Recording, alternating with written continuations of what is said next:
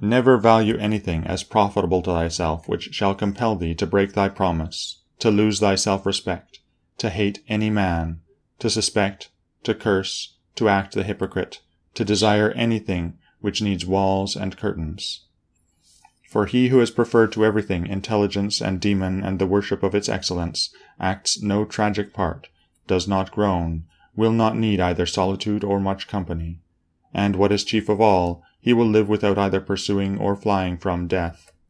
But whether for a longer or a shorter time he shall have the soul enclosed in the body, he cares not at all, for even if he must depart immediately, he will go as readily as if he were going to do anything else which can be done with decency and order taking care of this only all through life, that his thoughts turn not away from anything which belongs to an intelligent animal and a member of a civil community.